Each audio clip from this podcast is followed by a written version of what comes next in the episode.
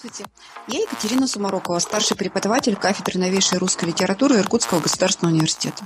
Добрый день, я Анна Трушкина, кандидат филологических наук, филолог.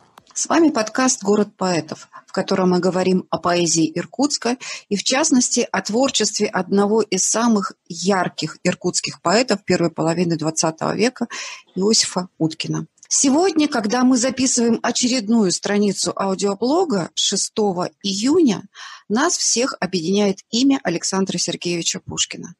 И начать наш разговор я хотела бы со стихотворения, которое Иосиф Уткин посвятил классику.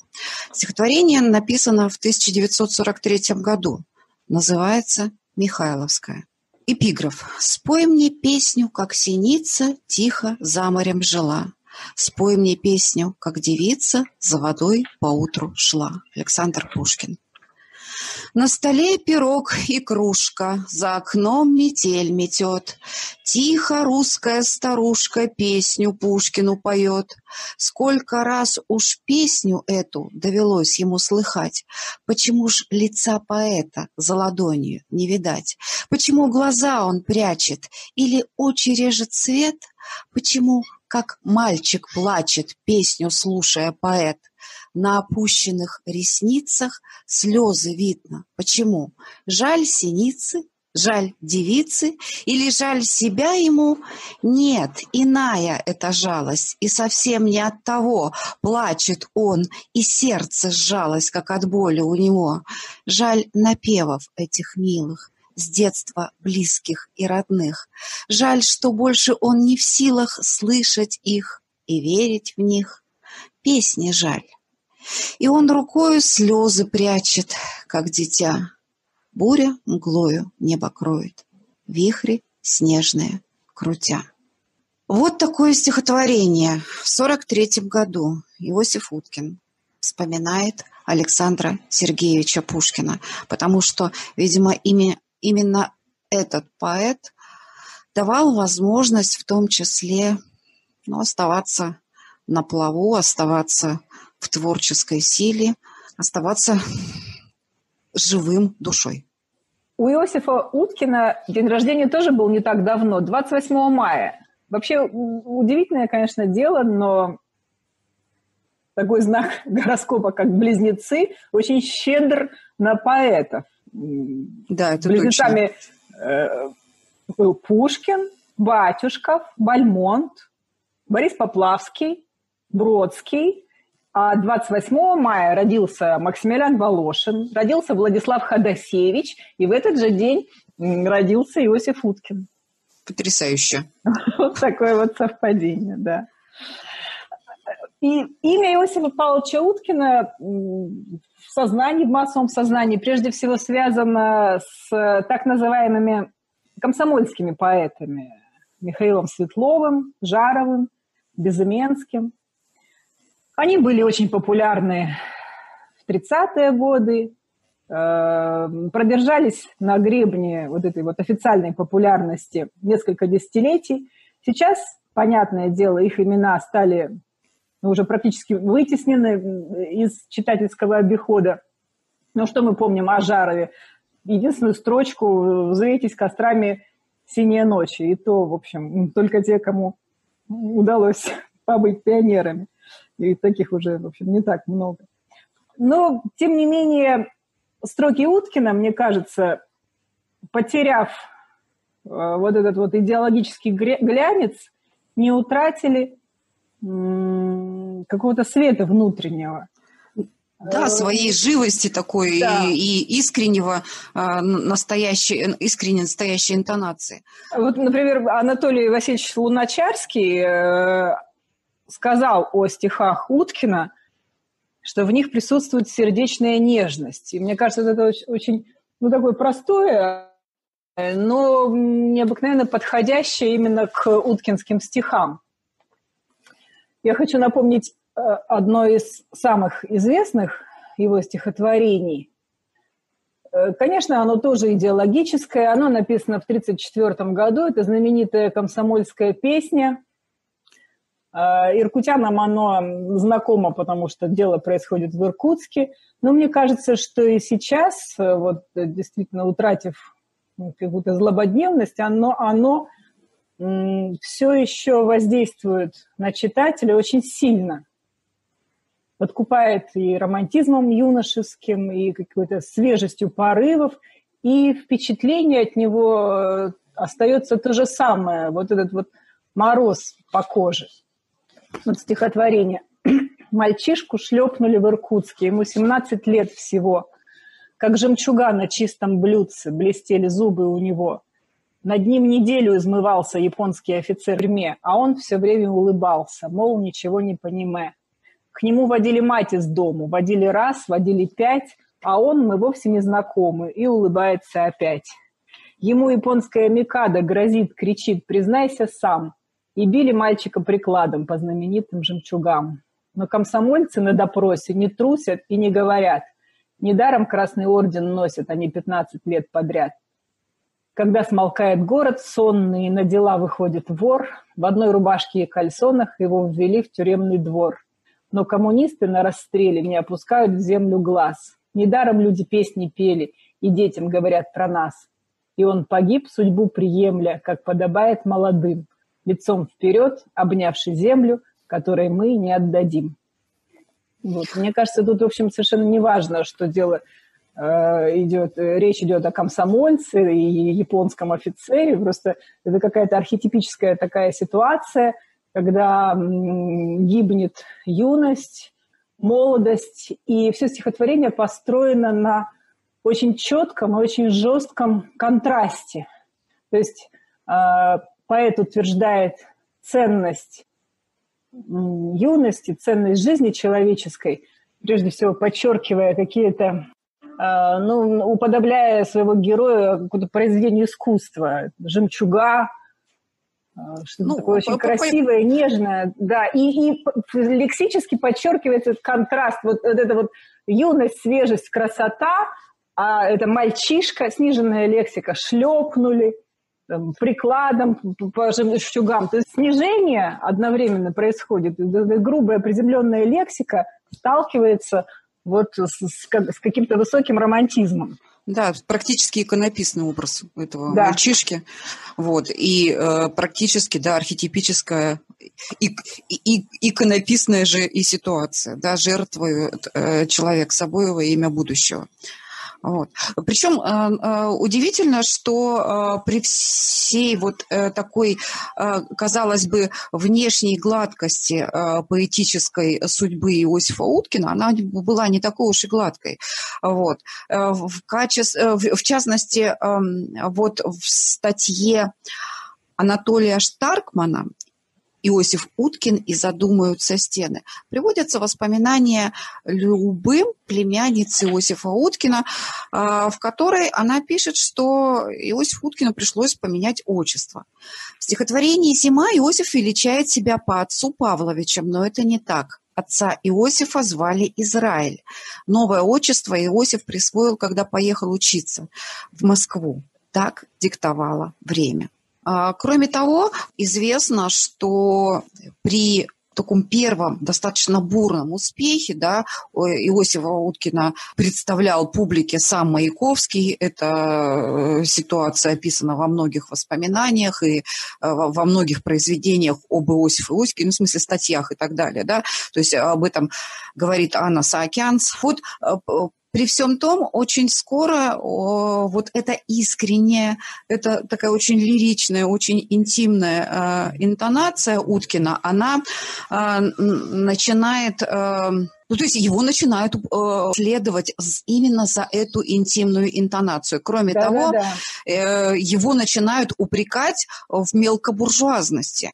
И Это вот... страшный упрек, да, в, в то время. Угу. И да, и по поводу Маяковского хотела я сказать. Действительно, угу. поэма «Повесть о рыжем мотеле», которая принесла Уткину известность, была восторженно встречена Маяковским.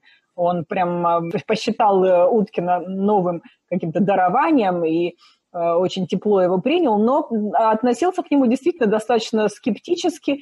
И вот эту пару Уткин и Жаров, он эм, соединил и создал так, личность такую странного поэта Жуткина, Вот. И от его имени э, сочинял такие вот смешные сатирические э, стишки. Действительно, ну, Уткину перепадало прежде всего за вот это вот, так сказать, воспевание мещанского покоя, за индивидуализм, за вот эту вот теплоту и сердечность, за душевность, которую во времена Раппа полагалось изгонять из своих стихов, выжигать каленым железом, воспевать э, стройки комсомольские исключительно в их тонах, и нытье, вот это вот пессимизм и воспевание домашнего уюта, это совершенно э, шло, шло в разрез с официальной пропагандой.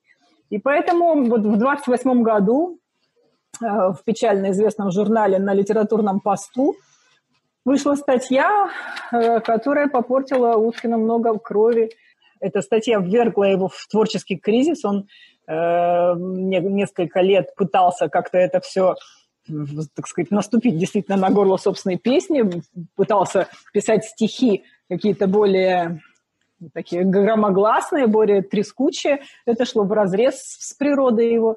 Э, лирического дарования. И это, в общем, конечно... Тут, тут вот как раз э, э, племянница Люба э, вспоминает это все э, ну, в таком стиле практически еврейского анекдота. В течение почти десяти лет до начала Второй мировой войны Иосиф лежал на диване и писал в стол. Писал о героизме прошлого, о родине. Среди них не было ни одной хвалебной оды, править, э, оды правительству. Его мама говорила, Иосенька, надо лаяться. Мама, я лаяться не буду, я лирик и писать ничего не буду. Вот. А, но вот если говорить вот об этой стилистике еврейского анекдота, то, конечно, хотелось бы вернуться а, к его, ну, вот этому замечательному произведению «Повесть о рыжем мотеле, господине инспекторе Равине Исаи и комиссаре Блох». Ну, как мне представляется, это произведение, наверное, можно было бы поставить вот в один ряд а, с такими а, произведениями, которые можно назвать национальными эпосами, а, ну, так же, как можно было бы назвать национальным эпосом поэму Некрасова «Кому на Руси жить хорошо». А, почему? Потому что, а, потому что Иосиф Уткин в этой а, поэме пишет не просто о еврее или о евреях. Как мне представляется, Иосифу Уткину удалось в стихах передать вот эту неповторимую трагикомическую интонацию, ну, которую, наверное, закрепил, ввел в литературу по большей части Шалом Алейхим, а потом уже э, другие э, авторы стали ну, это ну, как-то не, нельзя сказать повторять, да, воспроизводить в своих произведениях уже по своему поводу. И, наверное, что с э, э, Теви Молочником, э, Шалома Алейхима, э, повесть о рыжем мотыле э, роднит э, ну, вот это вот просто, противопоставление бедного еврея богатому еврею, вот это вот э, мечта о том, как можно поправить свою жизнь. Вот это удивительное э, мотив чуда, который тоже был в э, повести, о цикле, вернее, повестей о Тевье Молочнике. А, чего хотел, не дали но мечты его с ним. Думал учиться в Хедере, а сделали портным. Так что же прикажете плакать? Нет, так нет. И он ставил десять заплаток на один жилет. И это правда давняя, но и о давнем не умолчишь. По пятницам мотали давнел, а по субботам ел фиш. Ну, и э, вот э, здесь очень много э, таких мотивов, э, которые, опять же, как мне представляется, роднят э, эту поэму с э, произведениями Шалома Алейхима. Так, в частности, здесь есть мотив часов, которые все время бегут, бегут, бегут. У Шалома Алейхима есть ранний рассказ «Часы», ну, основная тема которого – это изжитость старого мира, и старый мир вместе с часами, которые сошли с ума и показывают 13, э, наконец обваливается, и э, начинается новый мир. Но э, даже не в старом и новом мире здесь, здесь вот так много именно простой интимной интонации, интимной и такой, э, ну, очень человеческой. Да, домашней. Да, Сколько домов пройдено, столько пройдено стран, каждый дом своя родина, свой океан. И под каждой слабенькой крышей, как она не слаба, свое счастье, свои мыши, своя судьба. Да, я вот хотела про маму еще процитировать. И сколько жизни упрямо, меньше, чем мало не дать. И у Мотеля была мама, старая еврейская мать как у всех, конечно, любима. Э, об этом не говорят. Она хорошо варила цимис и хорошо рожала ребят.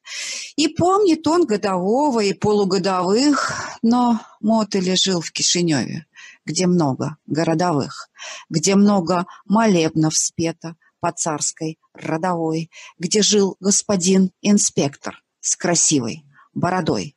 Трудно сказать про омут, а омут стоит у рта. Всего два погрома, и Мотели стал сирота. Вот знаете, конечно, да, конечно, противоречиво очень, э, противоречивая есть литература об этой э, поэме. Говорят, что, что Уткин, конечно, он э, не жил в Кишиневе, он жил в Иркутске. В Иркутске не было погромов, и в Иркутске э, в общем-то, не было э, такого а, жуткого антисемитизма, как э, на юге России. Я вдруг вспомнила э, фразу, с помощью которой Максим Горький защищал в свое время Исаака Бабеля от нападок Буденова. Э, Буденный обвинял Бабеля в том, что он никогда не был конармейцем, он там где-то шел за э, конармией с какими-то там бытовыми э, обозами и так далее, и поэтому написал всякую ерунду. На, на что Горький очень строго заметил, что для, повару для того, чтобы сварить суп, не обязательно сидеть в кастрюле. Так вот, поэту тоже для того, чтобы э, почувствовать боль своего народа, не обязательно э, быть пострадавшим от погромов. Совершенно верно, да. В многих еврейских семьях повесть о Мотеле читалась э, наряду с другими детскими стихотворениями, училась наизусть. И эта вещь Уткина действительно помогла многим ощутить себя евреями. А я хочу сказать еще вот о чем. Э, эту повесть ведь можно ну, рассматривать с разных сторон, с разных точек зрения. Это еще и своеобразная такая э, поэма о еврейских Ромео и Джульетте. Потому что Мотели любит Риву, но у Ривы отец Равин, и там все непросто. Угу. Равин да. говорит часто и всегда об одном. Ей надо большое счастье большой дом. Так мало, что сердце воет, воет, как паровоз. Если умотали все, что большое, так это только нос. Да, вот, трагедия. И вот в связи с этим мне хотелось бы поговорить о любовной теме в творчестве Уткина. Дело в том, что э, сам Иосиф Павлович был очень интересным мужчиной, был таким бонвиваном. Э, он дружил с известным певцом Иваном Козловским. И вот Козловский в своих воспоминаниях даже пишет о том, что у них там чуть не состоялась дуэль, на рапирах. Вот так это все было очень э, Потрясающе. романтично. Дуэль на рапирах из-за какой-то прелестницы. В общем, я подозреваю, что все-таки Иосиф Уткин вышел победителем. в этом турнире. Вот. И действительно, вот он пользовался бешеным успехом у женщин. Э, благодаря своей такой байронической внешности. Всегда у него был э, распахнут ворот белой э, рубашки, он был очень элегантен. Его действительно сравнивали с Байроном очень часто, и даже эпиграмма есть на эту тему. Ну, он несколько стеснялся и тяготился вот таким реноме своим, и известно, что, например, когда он сидел в различных президиумах, а он часто там сидел, поскольку был популярным поэтом, он чаще всего прятался за графином, чтобы его не было так слишком видно из зала, чтобы прекратить, пресечь этот какой-то нескончаемый поток девичьего обожания в свою сторону. Его засыпали постоянно любовными записками на таких собраниях. Однако, несмотря на э, вот этот весь успех, казалось бы, внешний, в личной жизни, видимо, у него не все было благополучно. И опять же, э, мы об этом судим по его стихам, которые, в общем, э, рисуют нам скорее трагическую какую-то картину его личной жизни, какой-то неустроенности его сердечной. Я хочу процитировать стихотворение Уткина, которое я вообще знаю наизусть с юности, и, ну, никогда не сопоставить. Мне буквально несколько дней назад пришло в голову э, такое странное сопоставление с одним из стихотворений Бадлера.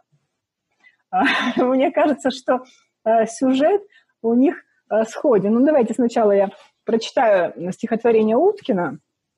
Оно называется «Сердце». Ничего не пощадили, ни хорошее, ни хлам. Все, что было, разделили, разломали пополам. Отдал книги, отдал полки, не оставил ничего. Даже мелкие осколки отдал сердце своего. Все взяла, любую малость, серебро взяла и жесть, а от сердца отказалась. Говорит, другое есть. Да, вот. И в связи с этим э, стихотворение э, Бадлера в переводе Якубовича, э, стихотворение о трагической судьбе, несчастной судьбе поэта и его взаимоотношениях с женой. Но я буду сокращать, оно длинное. Его жена на площадях публичных не устает хвастливо говорить. Он дышит мной, я идолов античных хочу собой для мира воскресить. Вся в золото оденусь, благовонный заставлю нарт мне жечь и фимиам, в его душе коленопреклоненный, как божеству себе воздвигну храм. А утомясь кощунственной забавой, я коготь свой безумцу покажу, и в грудь вонзив, со смехом путь кровавый, как гарпия до сердца проложу. И это сердце розовое выну, как из гнезда дрожащего птенца, и на обед любимой кошки кину, и с трепетом упьюсь его конца. Вот мне кажется, что лирические героини этих стихов, они во многом схожи.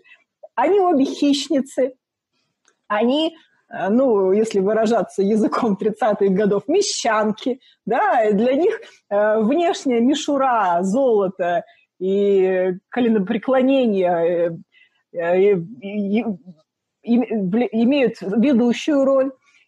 И на, конечно, взаимоотношения героя и э, его супруги, в общем, э, достаточно сложные. Но если у Бадлера все-таки они как-то э, находят точки соприкосновения, они друг от друга не уходят, а, они все равно остаются парой и ищут какие-то э, плюсы в этом ужасном сожительстве.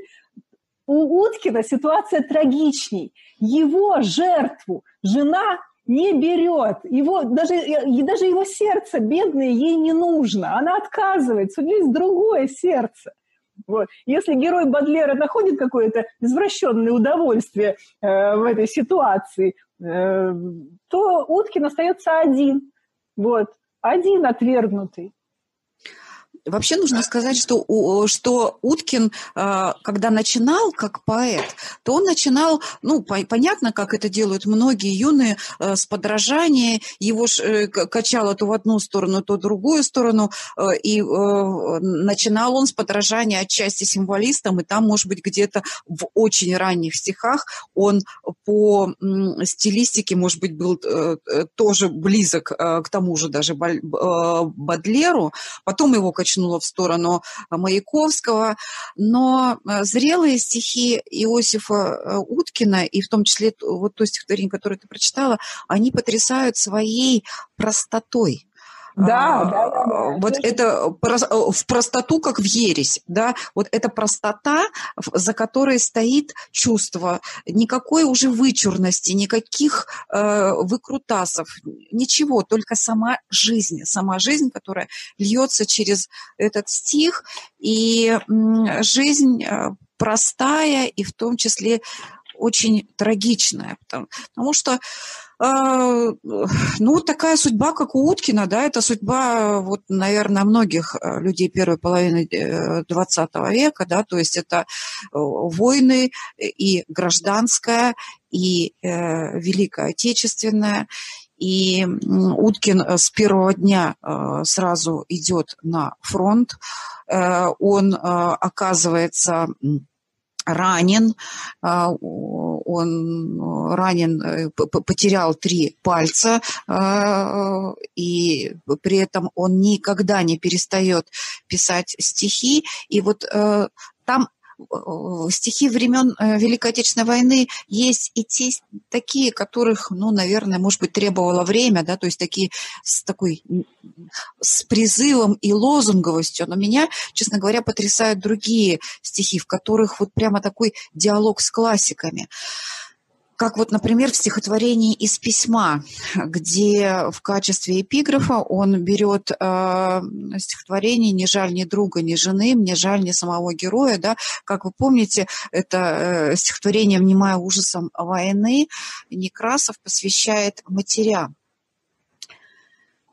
Когда я вижу, как убитый сосед мой падает в бою, я помню не его обиды, я помню про его семью.